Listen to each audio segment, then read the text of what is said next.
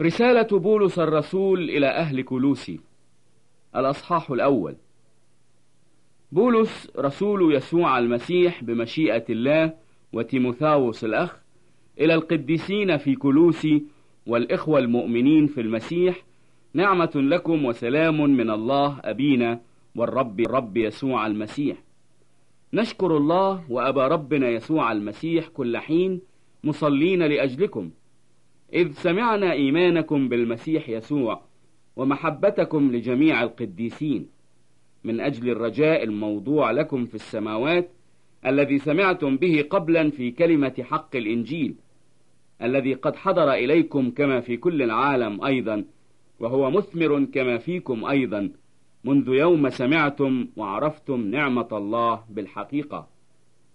كما تعلمتم أيضا من أبافراس العبد الحبيب معنا الذي هو خادم أمين للمسيح لأجلكم. الذي أخبرنا أيضا بمحبتكم في الروح.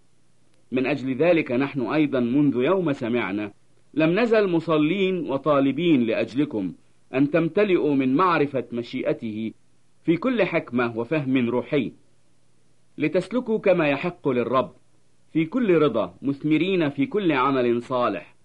ونامين في معرفة الله متقوين بكل قوة بحسب قدرة مجده لكل صبر وطول أنات بفرح.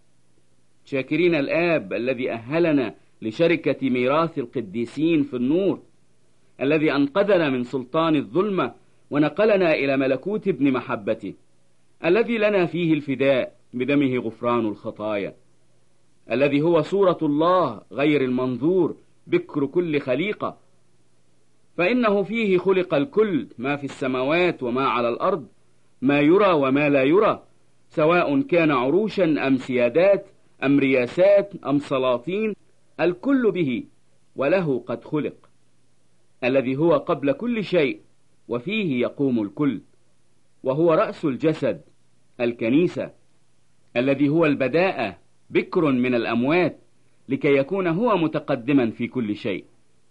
لأنه فيه سر أن يحل كل الملء وأن يصالح به الكل لنفسه عاملا الصلح بدم صليبه بواسطته سواء كان ما على الأرض أم ما في السماوات.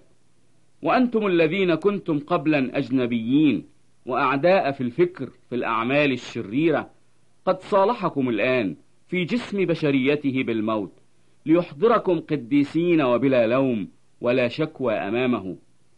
إن ثبتتم على الإيمان متأسسين وراسخين وغير منتقلين عن رجاء الإنجيل الذي سمعتموه المكروز به في كل الخليقة التي تحت السماء الذي صرت أنا بولس خادما له. الذي الآن أفرح في آلامي لأجلكم وأكمل نقائص شدائد المسيح في جسمي لأجل جسده الذي هو الكنيسة.